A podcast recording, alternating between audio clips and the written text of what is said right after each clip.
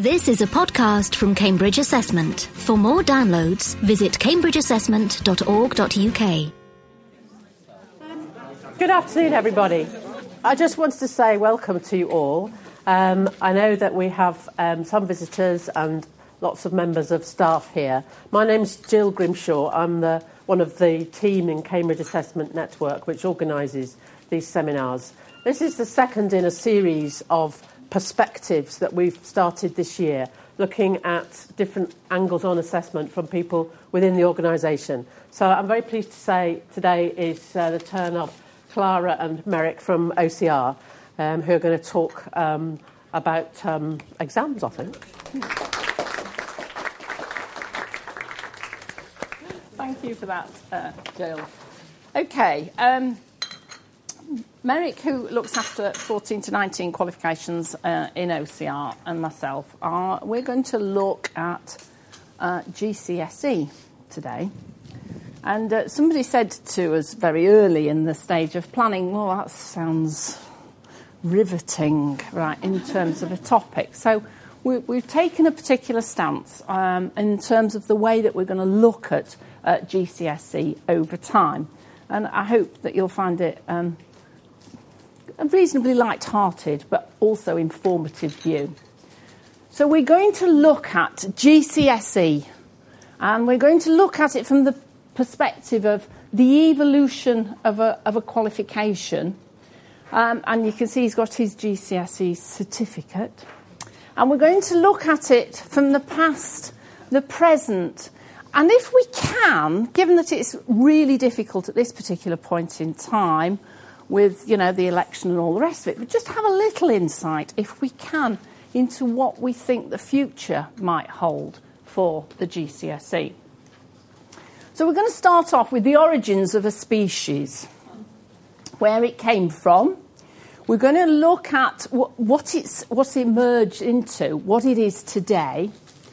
And you're probably aware, or most of you are probably aware, that the GCSEs have just recently undergone some fundamental changes in terms of the ways that they are assessed and the way that they are put together. And we'd like to share those with you, to look at the rationale for those changes, and also to share what we think is the impact of those changes. And interestingly, just talking to Andrew, you know, apparently there's going to be an evaluation of them, so we'll very much look forward to that in due course.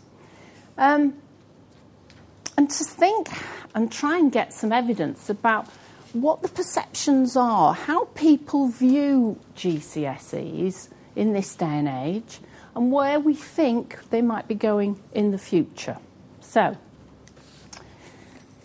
I suppose the central question, and we'll return to this, is has the GCSE evolved into something that is no longer fit for purpose?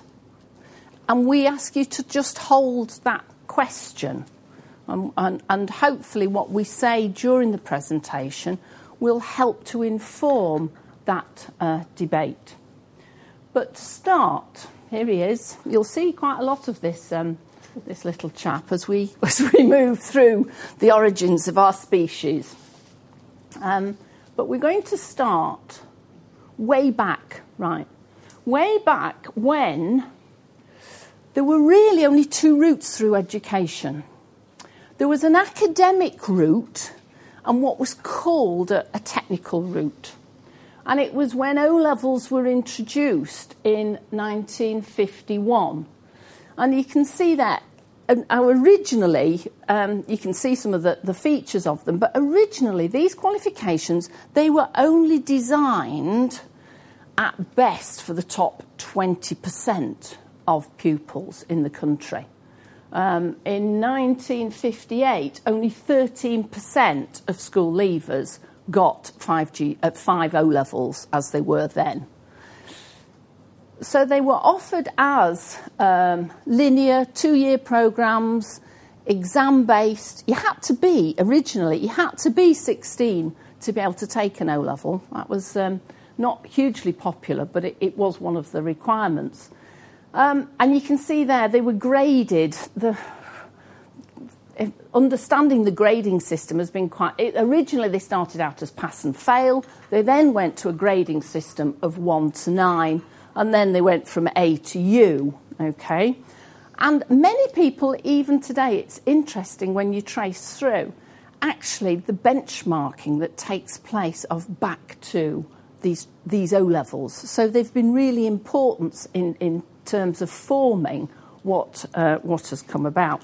And I'm going to share this with you. I have to put my glasses on, so forgive me for this. But when we were doing the research, it was interesting to find that actually, dare we say, some of the issues that we deal with every day, and probably many of you do, they were still dealing with in 1950. This is 1951. They just started to run O-levels. The Cambridge Local Examination Syndicate, I wonder who that is, right, has recently issued a table of percentage results for the general certificate in the summer of 1951. And the results at ordinary level show the performances of boys and girls separately. And a comparison of them is startling. In English literature, for instance, 75.6% of the girls passed, but only 54.7% of the boys. Does this sound familiar? Right. The superiority of girls' results is marked in nearly every subject, including science papers as physics and general science. And if we divide the total number of passes by the total number of scripts in each case, we find that 62.6% of the girls successful, as contrasted with only 54.4% of the boys.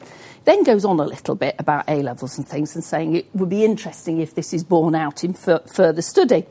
But it says it would be interesting to know of teachers in mixed schools whether the apparent superiority of girls as examination candidates accords with their experience.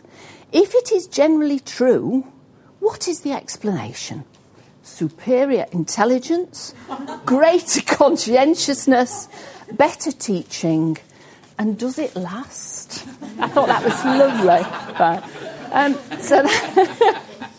OK, so perhaps some of these things, do you know what I mean? Perhaps we're working on common ground here, but I thought that was just interesting. So we've got O-levels. At the time, because they increased the leaving age at school, what you tended to have was that there were more students staying on. And as I say, because these were very exclusive, there was a desire to have a different level of certification for students who were attending different types of schools. So many of you would know, love, remember, or perhaps have heard of, vaguely, the certificates in secondary education that were introduced in the mid-1960s. And the idea was very much that this was about the recognition of student achievement, I think it's fair to say. You can see that they were offered on a regional basis by 14 awarding bodies. There was very much an involvement of the LEAs, the local education authorities, because what they wanted to do was to be able to give some level of recognition to student achievement and students leaving school. And you can see there that they were offered in three modes. And I remember everybody talking about the popularity of Mode 3, because that was when really teacher assessment was, do you know what I mean, at its ascendancy. But Mode 1 was where you had a syllabus that was set by the board and the exams were set by the board. Mode 2 was where there was a school syllabus, but the board set the exams. And Mode 3, which did become really popular, was where the school could set the syllabus and the schools could set and mark the exam, and then they were moderated, normally on a regional basis, by the board. Interestingly, at the point at the bottom, if you got a Grade 1 CSE, it equated to an O-level. And we'll find this as a continuous theme, this recognition that goes back to, but how does this standard equate to the one that went before?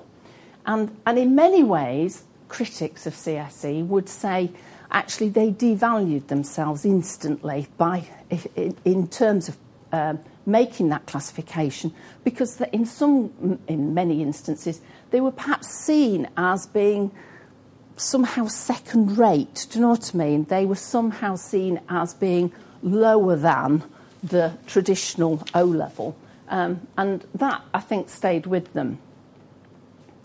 Okay, so because we had a plethora of qualifications, and of course this doesn't relate to today. I said we're going to come across some different themes that keep reoccurring. The minute you get multiple examinations, different awarding standards, different criteria, you end up with lots of concern, right, amongst the population at large and employers saying, I'm really worried about the variety of awards, we've got too many. How do we articulate the standards between one and another?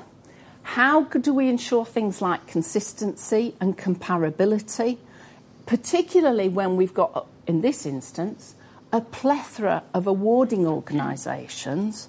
How actually do we make sense of this, dare one say, spaghetti of qualifications? And we've perhaps heard that as a terminology as well in more recent times. So there was a desire for some consistency, I think it's fair to say. And what started to emerge, there was a lot of research done about how we could equate these things, and the merger was eventually proposed in 1979 by a Labour government.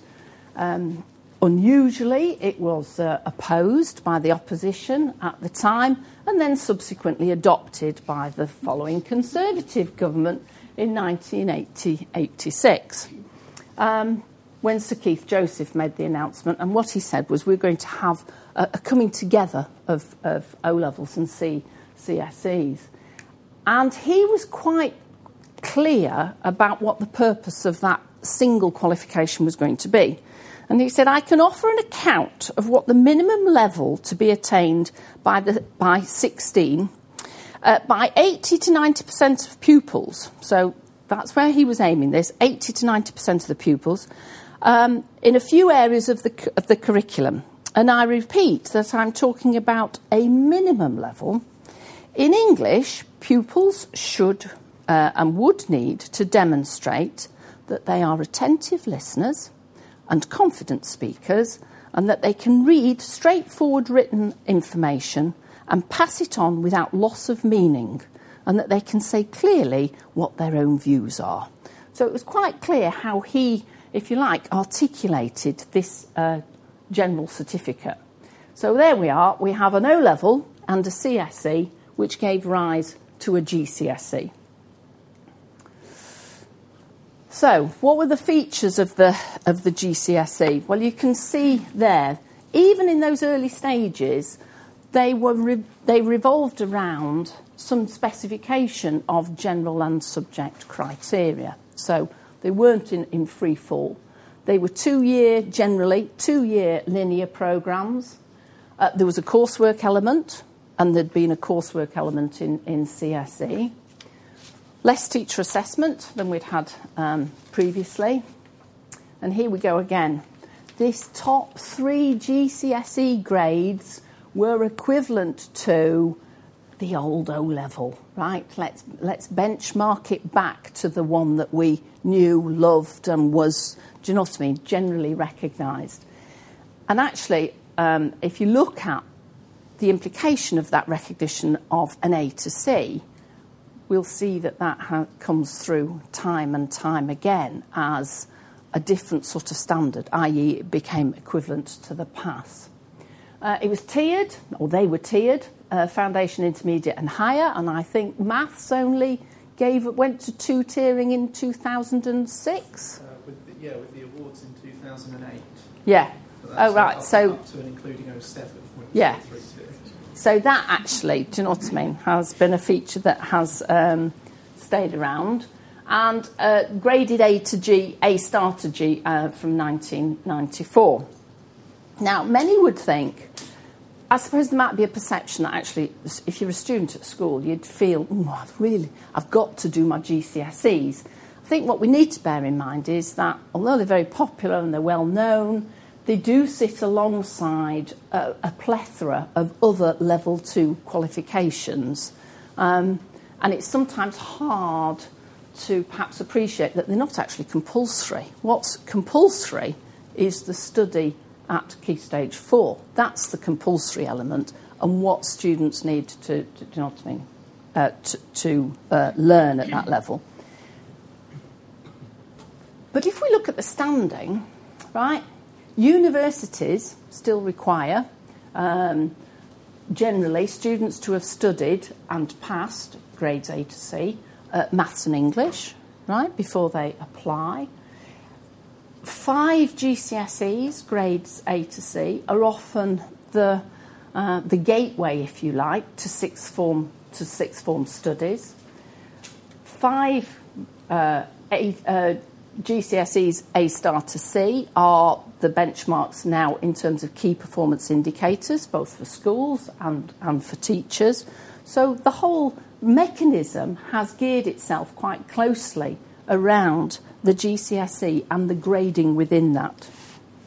Okay, just for completeness, there are lots. You'll hear lots of different types of GCSE, and I'm not going to spend a lot of time on them, but it's just useful to run through them because people say, well, what was a vocational and what was applied? So we did have VGCSEs that were introduced in 2000. They replaced the GMVQs, and they were 3-unit awards. They then went on, and in a lot of instances, in 2004, the term vocational then became applied. And a lot of them were recognised as double awards. They were the equivalent of 2 GCSEs. We've also got international GCSEs, offered obviously by our sister organisation, CIE. You can see there, 127 countries. They actually offer, I think there's over 70 available in the UK. 16 are currently listed on NDAC, and there's an application for them to be funded. And they're very popular in terms of they are linear assessment and the coursework option is optional. And there has been a huge increase in demand for them by the independent sector. And there's also short course GCSEs, which are little half GCSEs. They're recognised as half, they're 2 units, only available in some subjects, so they're not available all over the place. Okay, so that's, if you like, a sort of the roundup of GCSEs and where we are. If we look at them today and where they sit, in 2008, 6 million GCSEs were awarded. They're available in over 40 subjects. They now form one of the government's pathways. The government has recognised 4 pathways. GCSE and A-level is one of those. Diploma is another, apprenticeships, and then there's an overarching foundation learning tier underpinning that. They're now generally unitised of a maximum of 4 units. And as I say, we have been through significant change. They've been amended for first teaching in 2009. Maths, English and ICT are a little bit out of sync on that. They're on a different timeline in 2010. I think it's fair to say that over time, you know, if we look back from where they've come from and where we are today, there's been various calls to have them strengthened, to have them abolished, to have them retained, and to redefine their purpose over the time frame. So in 2002, DFES did a consultation when they thought, actually, is it about school leaving? It isn't really about school leaving because they had so many students who were staying on in the educational system. And therefore they said, well, perhaps GCSEs are more of a progress check. They're more about what stage you're at rather than what age you're at. So there was a discussion about stage, not age. Tomlinson, in his, do you know what I mean, proposition around the diploma, would have advocated a far broader programme of learning. And they are offered, as I say, alongside a range of level one and level two qualifications. So they're very successful if we measure it in those terms.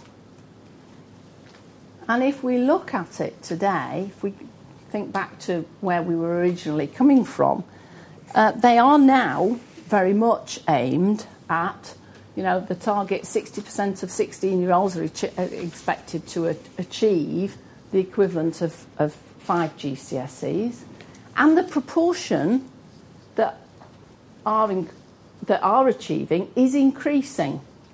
The reason that we make the distinction there is that more recently you will note that actually the 5 GCSEs as a measure has got to include English and maths, and that has now become a requirement.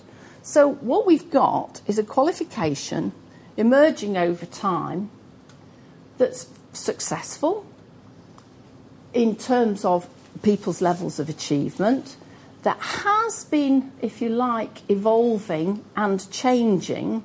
And what I'd like to do now is to pass over to Merrick, who will take you through what some of the changes have been, perhaps asking, are they really very different from where we started from? And then we'll come back and perhaps revisit what the impact has been. So, over to you. Thank you very much. Good afternoon.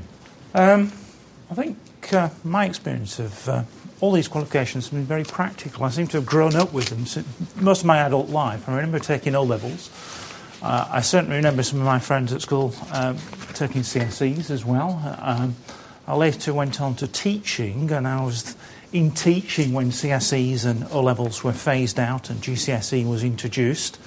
I remember grants for textbooks for GCSEs being introduced for the first time to schools.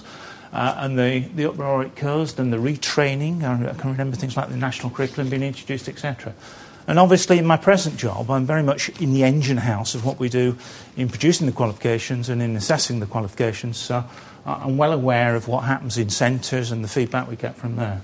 So mine is a kind of very practical perception of what's going on. I'm going to look at some of the changes of the most recent iteration of GCSE. And I'm going to start off with some fairly obvious ones. I mean, the first one is that over the period of any specification, the content dates. And examples of that are quite simple. If I look at an ICT specification, we have current ICT specifications that talk about floppy disks, they talk about CD-ROMs, they ignore things like social networking, DVDs, Blu-ray, anything like that. We have technology syllabuses that don't have things in about smart materials, didn't mention sustainability and things like that. So obviously there is a need over time to update the content of specifications. It's very difficult to write a specification that is will wear with time and doesn't need updating, because if you leave the content vague so that centres can fill it in, you just put e.g.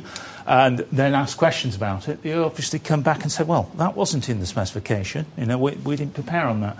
So that's a kind of practical aspect. We've got coursework replaced by controlled assessment. We had a kind of early form of controlled assessment a little while ago on the first science specs which came in. But now, obviously, we've got this major change, which is controlled assessment, which is probably going to have one of the largest impacts on secondary schools for some time.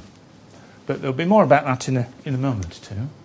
Let's look at why controlled assessment came in. There's a general unease about coursework, and you see some of the headlines. You've seen these yourself. You know, coursework is to be scrapped, most GCSE examinations in response to fears that it allows students to copy from the internet or get their teachers, siblings or parents to complete projects on. Perhaps I can ask you a question. I don't know about the age of the audience. I was going to say, if you've got teenage children that have actually done GCSEs, how many of you have actually helped them with their coursework, their examination coursework? You know, You'd be honest, put your hands up.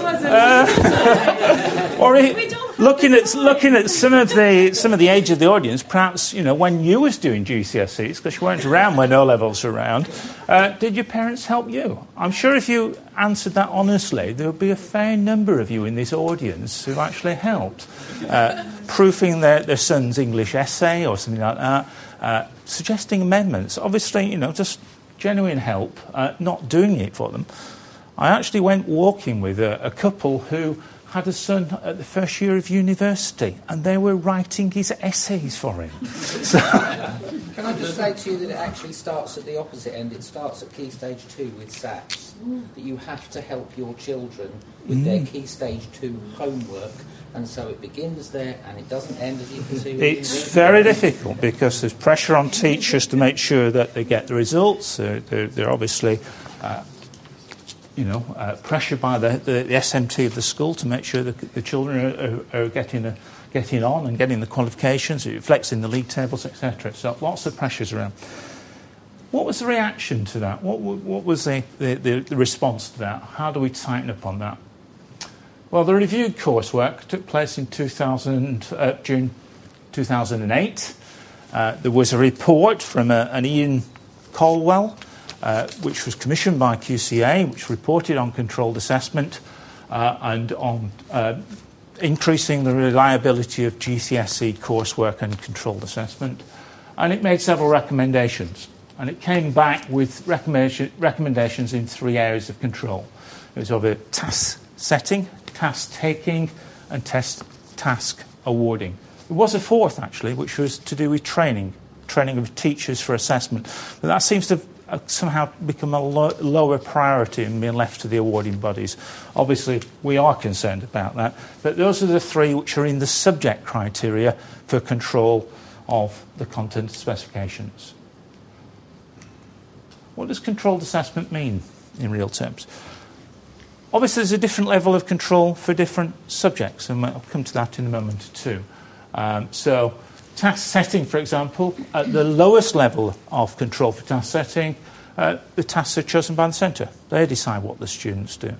At the highest level of task setting, the tasks are provided by the awarding body. And there are rules about how frequently they're renewed and published, and obviously how much they can be contextualised as well by the centre. We make them available on our secure network, and they can be downloaded, or the boards send them out by CD-ROM or as secure dispatches or whatever. Task taking. Candidates complete all work under limited supervision. In other words, very much like coursework now, to a certain extent. The higher end, all work under formal supervision. Very much like an exam invigilated situation with a teacher sat at the front. So, for example, modern languages at that end on their taking of their tasks. Something like CDT, design technology, or the other subjects. Limited control over the research. They can do the research under limited control, go away, do the research, bring it into the class. But actually when they come down to do the work, then that's under informal supervision, which means the teacher's got to keep an eye on them, making sure they're not cheating in any way. Very difficult for staff to monitor and enforce that.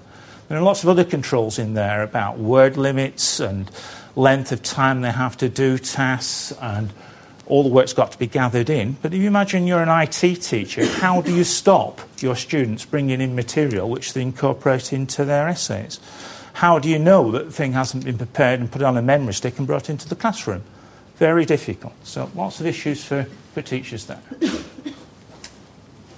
Task marking. Again, the lowest level, teacher marked and unmoderated or unchecked by the board. We don't have that at GCSE. That's not available, as far as I'm aware, on any of our GCSEs. At that higher end, it's externally marked. We mark it. So this refers to kind of portfolios and that sort of materials. Most of our material is teacher marked and moderated. So those are the control levels which are on controlled assessment. And obviously, as well, there's different amounts of controlled assessment in different subjects. It was felt that there was a need to reduce the amount of coursework which was taking place, thin it out, get rid of it from specifications where it was inappropriate and leave it only where it's essential. So you've got these three bands, so things like religious studies, classical Greek, etc., have no coursework in them, all external assessment, examination. You've got this middle group and then the groups which you would expect probably, things like CDT, technology, hammer and banging kind of crafts where you want to see their practical skills over time. Things like English language, where they're writing essays and things like that over a longer period and developing the work. So quite a list there. And it's this area at the bottom where obviously there's the heaviest load on controlled assessment. Next change which came in. Originally, functional skills was designed to be a hurdle for GCSE. So in other words, in order to obtain English or mathematics or ICT A to C, you had to pass at level 2 functional skills. Now, for various reasons, that proved a little impractical. The functional skills could be done with any board, and obviously you would have to have something like the DAS, which is for the diploma, where you could access other results before you could make that award. So there are practical limitations there. I think they also realised that the number of candidates who actually got or would potentially get functional skills at level 2 in all three subjects and get 5 GCSEs was going to be relatively limited, and immediately they will be held up in the press as being responsible for lowering standards and education going to pot or whatever. So for expedient reasons, practical reasons, that idea was ditched and that link was ditched. Still exists in the diploma. It still is a major hurdle to the diploma, along with other hurdles in the diploma, which we'll see what happens this summer, perhaps in the future. But that was the original intention. It's still there in that ICT, English and Maths have to have 50% of the content reflecting the functional skills, functionality. So it's got to be built into that. So by doing those GCSEs, you should be able to, in theory, be prepared for and pass functional skills. Rules. Interesting rules. Every single iteration of GCSE that I've been involved in, and this is the third one delivering and two developing, the rules have got more and more complex. If you look at the subject criteria, they expand each time. And what you're allowed to do or not allowed to do increases. Obviously, one of the things which is the government or politicians have wished to do is control the curriculum. And they do that in two ways. They do that by the national curriculum, saying what has to be taught in programmes of study. They also control it indirectly with the assessment, because they say what has got to be assessed in the subject criteria. So they actually are, I suppose, aiming for greater consistency, and that's something which we would applaud. We want consistency between awarding bodies, equality of outcome. We want to know what we get when the candidate gets a GCSE, but there may be other reasons as well. Two rules that were brought in were terminal assessment and resits, and I'll go into those in a moment. I've got a little quotation here from a certain Kathleen Tattersall, who was the chair of Ofqual. It's a document which is about a brief history of policies, practices and issues relating to comparability, chapter in a book.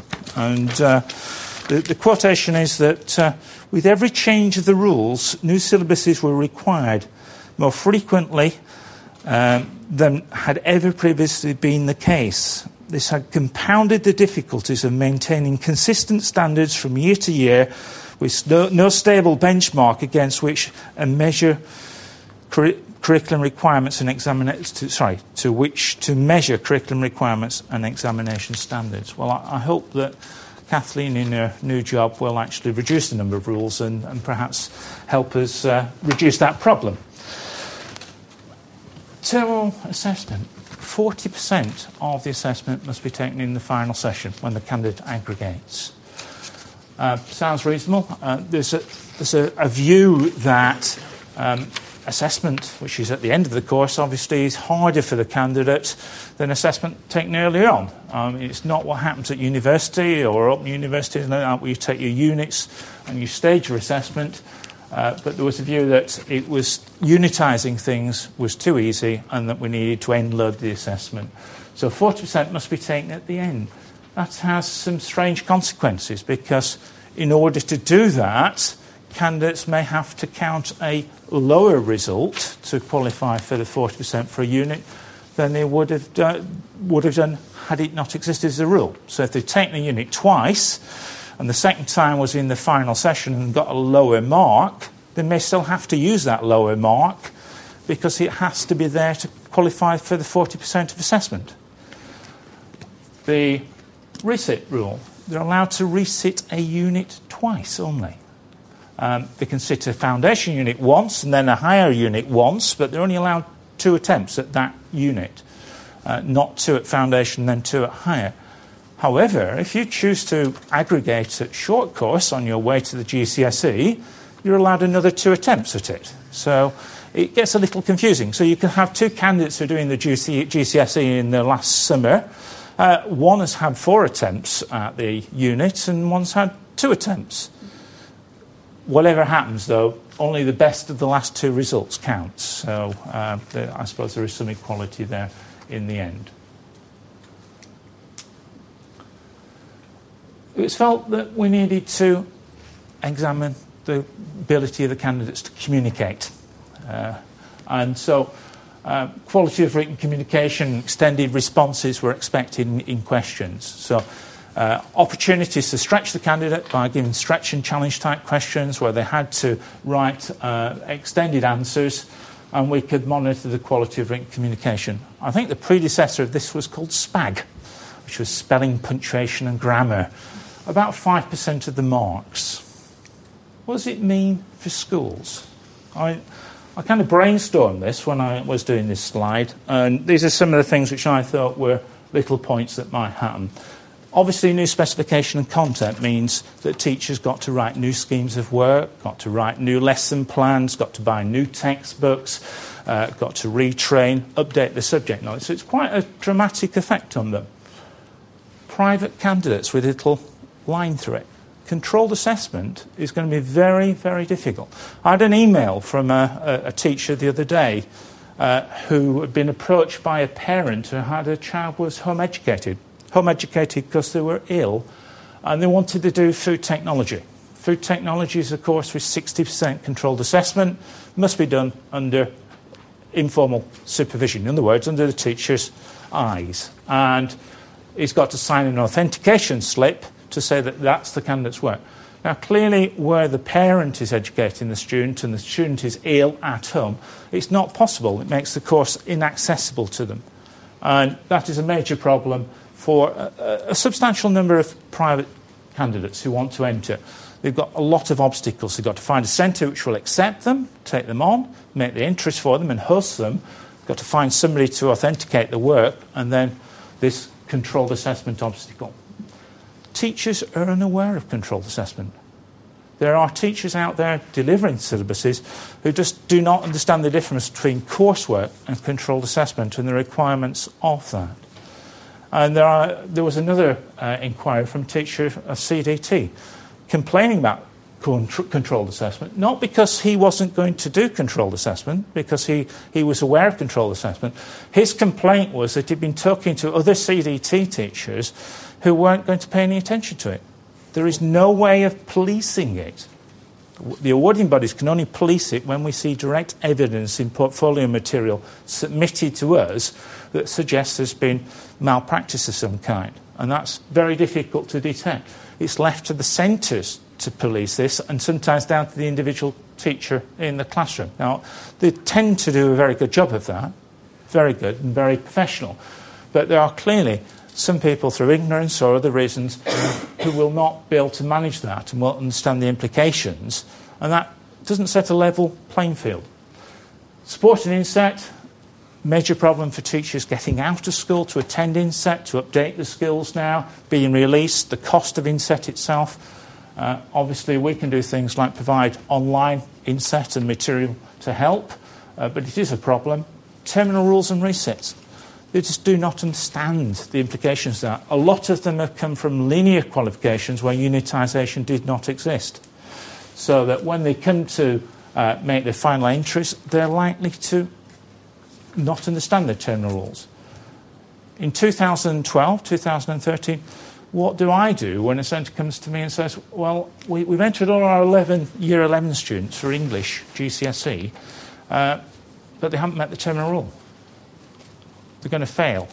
Do I then say, we're going to fail all of your 200-odd students because they haven't met the terminal rule? Again, it becomes very difficult. Obviously, those decisions will come along. Hopefully, the communication about that will be very clear and there'll be few mistakes. But there are mistakes this summer. We've had late entries, not understanding controlled assessment, not understanding unitisation, etc. So coping with unitisation, when we have a limited number of unitised qualifications now, science, for example, ICT and a few other ones, but whenever we change from a linear qualification to a unitised qualification, centres misunderstand the entry requirements and often miss entry deadlines. Quality of written communication, probably most teachers take that for granted. Take it as for granted that the English department is going to deliver those skills.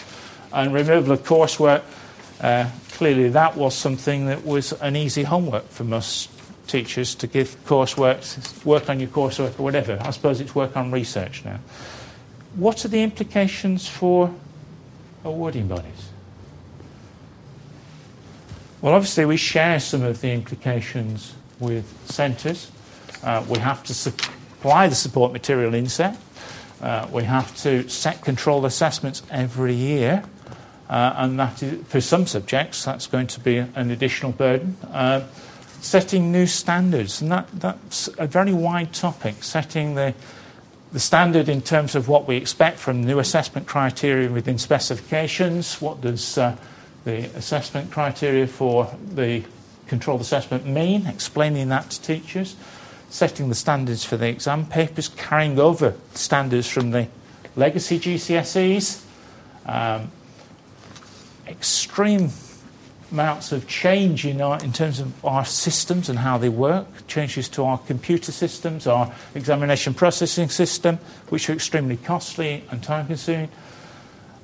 Concurrent legacy and new GCSEs, we've got a huge tsunami of assessment taking place in 2010. I'll breathe a great sigh of relief when 2010 summer is out of the way because of the concurrent operation of the two. And the new awards.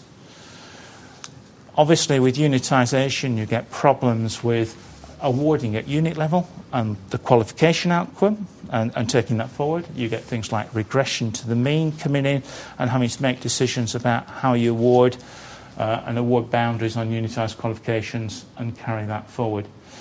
Explaining that to centres as well, to centres which are not used to things like UMS and unitised qualifications, again, is a major headache.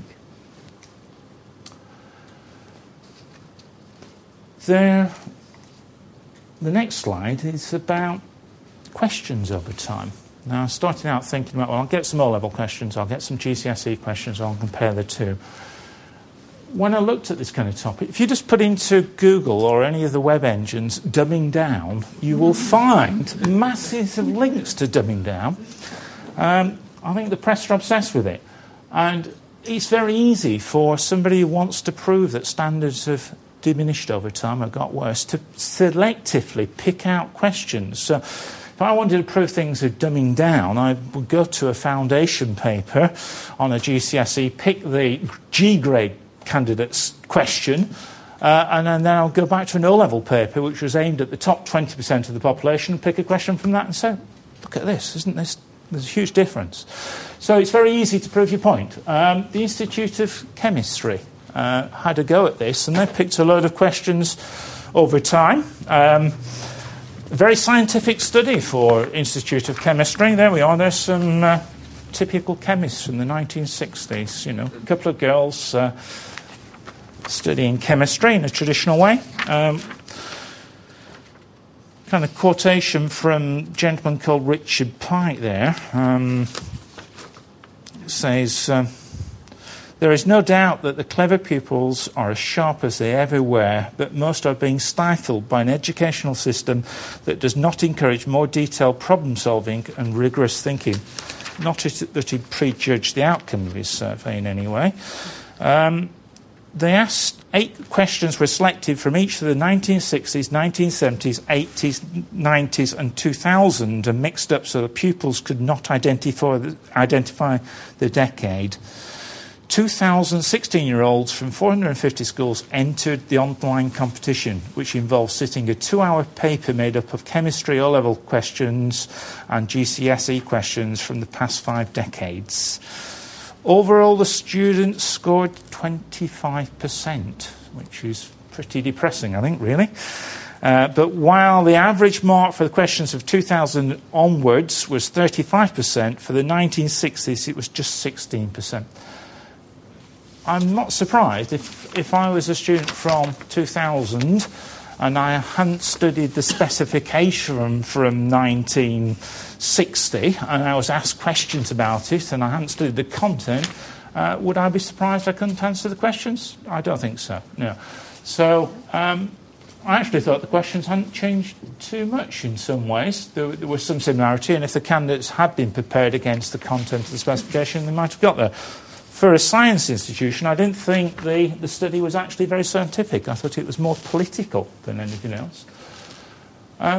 Again, a biology group who wanted to prove that biology exams were being dumbed down.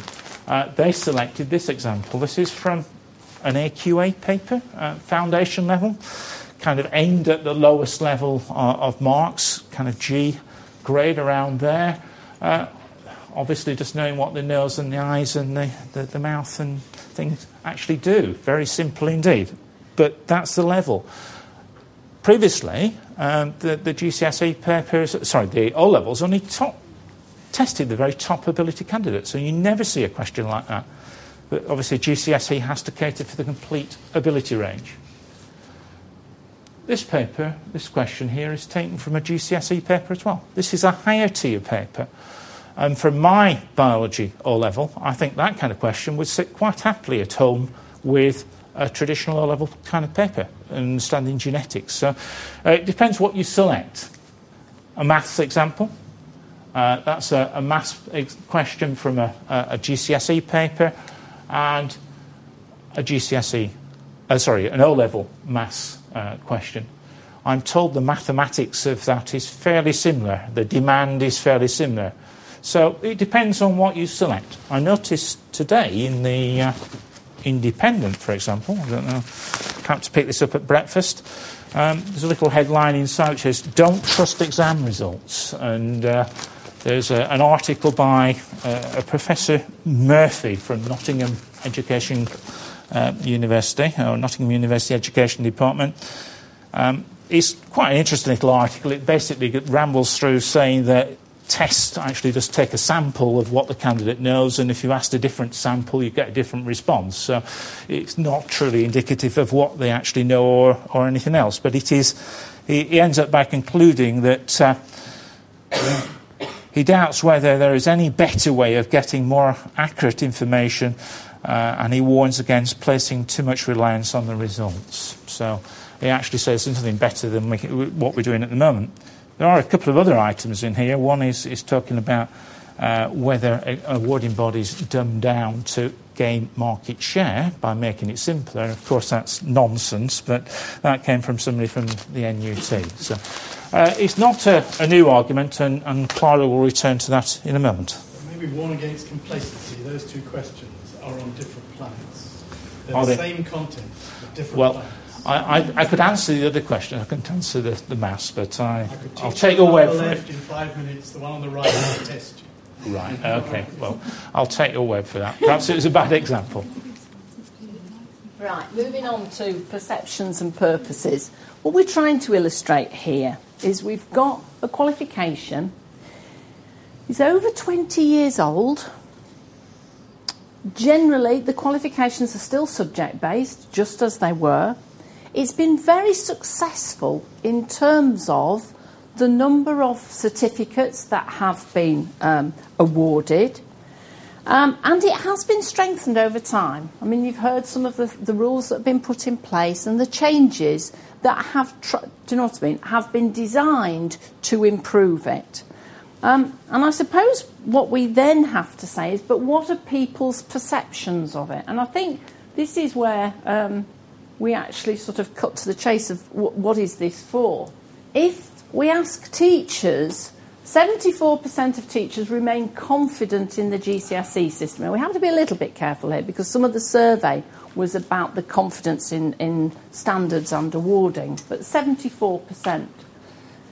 89% of students think GCSEs are important qualifications to gain. And you might say, well, that's self-fulfilling because schools promote GCSEs, their friends take GCSEs, GCSEs aren't recognised, and therefore students would say that, wouldn't they? Interestingly, if you look at the CBI research, generally you come out with 53% of employers can't find enough people with the right skills. 40% of employers have concerns about literacy and numeracy levels.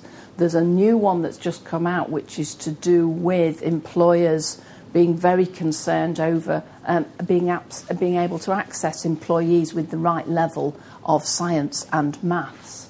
And that's actually a journalism over there. And we get the GCSEs are dumbed down, says the examiner. I mean, there's lots of them.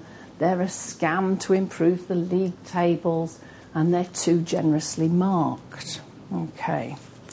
And actually, Ofqual does a survey. This is perhaps a little bit more about the systems, but their survey says that the confidence in the GCSE system, the system of awarding these qualifications, generally remains high, unchanged since 2008. They do it every year. That marking and grading, we would expect to be, are the most cited common concerns, but confidence amongst teachers and students remains relatively high. Interestingly, it's less high with parents. 60% of parents have confidence in the accuracy and quality of marking. All parties agree that where we have got problems, it's about inaccurate marking or poorly designed papers and coursework that may end up in a student not getting a grade that they deserve. And the majority of teachers believe that GCSE pupils achieve the correct grade. And as I say, the general public are a bit less confident. So we do have to ask the question, what are the purposes? If we go right back to the beginning, if we looked at GCSEs, were they designed to be a leaving qualification? For students that have, been through an education system and come out with something to show at the end of it. If that's what they are, and if that's what we want them to be, and in fairness, this is no fault of the GCSEs, dare I say, would we not perhaps expect that they would have some of those other characteristics, right? So if that's what we want them to be, if that's what we perceive them to be, would we not perhaps cover a broader curriculum? Okay, would we not assess the application of knowledge? These are purely, I'm sure you can think of lots. Would we perhaps not include more problem solving? Would we expect some skills and aptitudes to be assessed if that's what we want them to be? If we want them to be a prerequisite for employment, i.e. we want to satisfy those CBI requirements, would we not want to focus on employability skills? Would we want some sort of vocational as opposed to subject content? Would we want them to be more job-related? Would we want something more to be determined by employers? And interestingly, when they increase the leaving age again, the assessment of the GCSEs won't even come at the end of the schooling. So would we not need to redesign them to come at the end of that period? And you might say, well, actually, reading those, do the diplomas sit better in that sphere? But it's what we're wanting these qualifications to do. If they're a gatekeeper to A-levels, and some people say, and we know, you've got to have achieved generally 5 GCSEs, grades A to C, to be allowed into the sixth form and do A levels. So in many respects, they might be regarded as a gatekeeper for the A levels. Interestingly, they're not always. It's not always a prerequisite. You don't always have to have done your GCSE in a given subject to be able to take it at further study. So it's not always the case. But if we wanted them to be that, if that's how we were designing them, we would design them differently. I think that's what I'm saying. And we'd link them to the study skills that you need at A level. And if they are performance indicators for schools and teachers, we want them to do, and if we decide that that is their purpose, that is the purpose of GCSE, would we not measure value added, throughout, rather than final results, include different performance indicators, perhaps focus on application of knowledge and not acquisition. So I think what I'm saying is, I'm feeling a bit sorry for the GCSEs now, because we've got this qualification and in many ways we are heaping onto it lots and lots of expectations about what we expect it to do and to assign and to signpost in the wider curriculum that, in fairness, it probably hasn't been designed to do in the first instance. And that's perhaps where we need to have another look. And if there are minimum standard of sufficiency, so we expect everybody, we look at the targets and we say, we think that this is a minimum standard, this is what people should be able to achieve. It's sufficiency of what and to whom, and who's going to define that. Okay, so there we are. The future is now sort of a cross between Superman and whatever. But if we look to the future, and all I can do now is just do a little sort of sense check on where the political parties are saying GCSEs. If we're saying we've got this qualification, what do we need to do? What do we see as its overriding purpose? Okay, if we look generally just within the Conservative manifesto and what we can find. The first thing that they say they do was they'd give due recognition to IGCSEs. And they've also talked generally about, they believe that qualifications should be made harder, right, in some form. The Sykes review said actually what we should do, interestingly, is we are confusing what we teach with what we assess. And we're automatically assessing everything that we teach. And do we need to do that? So do we only need to assess certain essential elements, right? Perhaps maths and English. The Labour Party have obviously set out their 4 pathways of diplomas, GCSE and GCEs, apprenticeships and foundation learning tier, and reading through, there's a greater specialism in terms of things like specialist academies. They've set out the 4 pathways. They have said that they would carry out a review in 2013, certainly of the A levels, and one would expect that would have some sort of throwback onto the GCSEs. And if I look to the Lib Dems, okay, they'd have a new regulator. They'd slim down the national curriculum, they'd create the minimum. They talk of a new general diploma, and that's interesting, but GCSEs are still there, right? They want to bring together the GCSEs and the A-levels and other qualifications, and vocational qualifications within that. But at the moment, they all look very much as if they want to keep the sort of subject-based GCSE, although they might want to use it in different ways. So it's early days. Who knows where it will end? But I suppose I throw it open to you. How do you think GCSEs should evolve in the future, and what should they be there and designed to do? This is a podcast from Cambridge Assessment. For more downloads, visit cambridgeassessment.org.uk.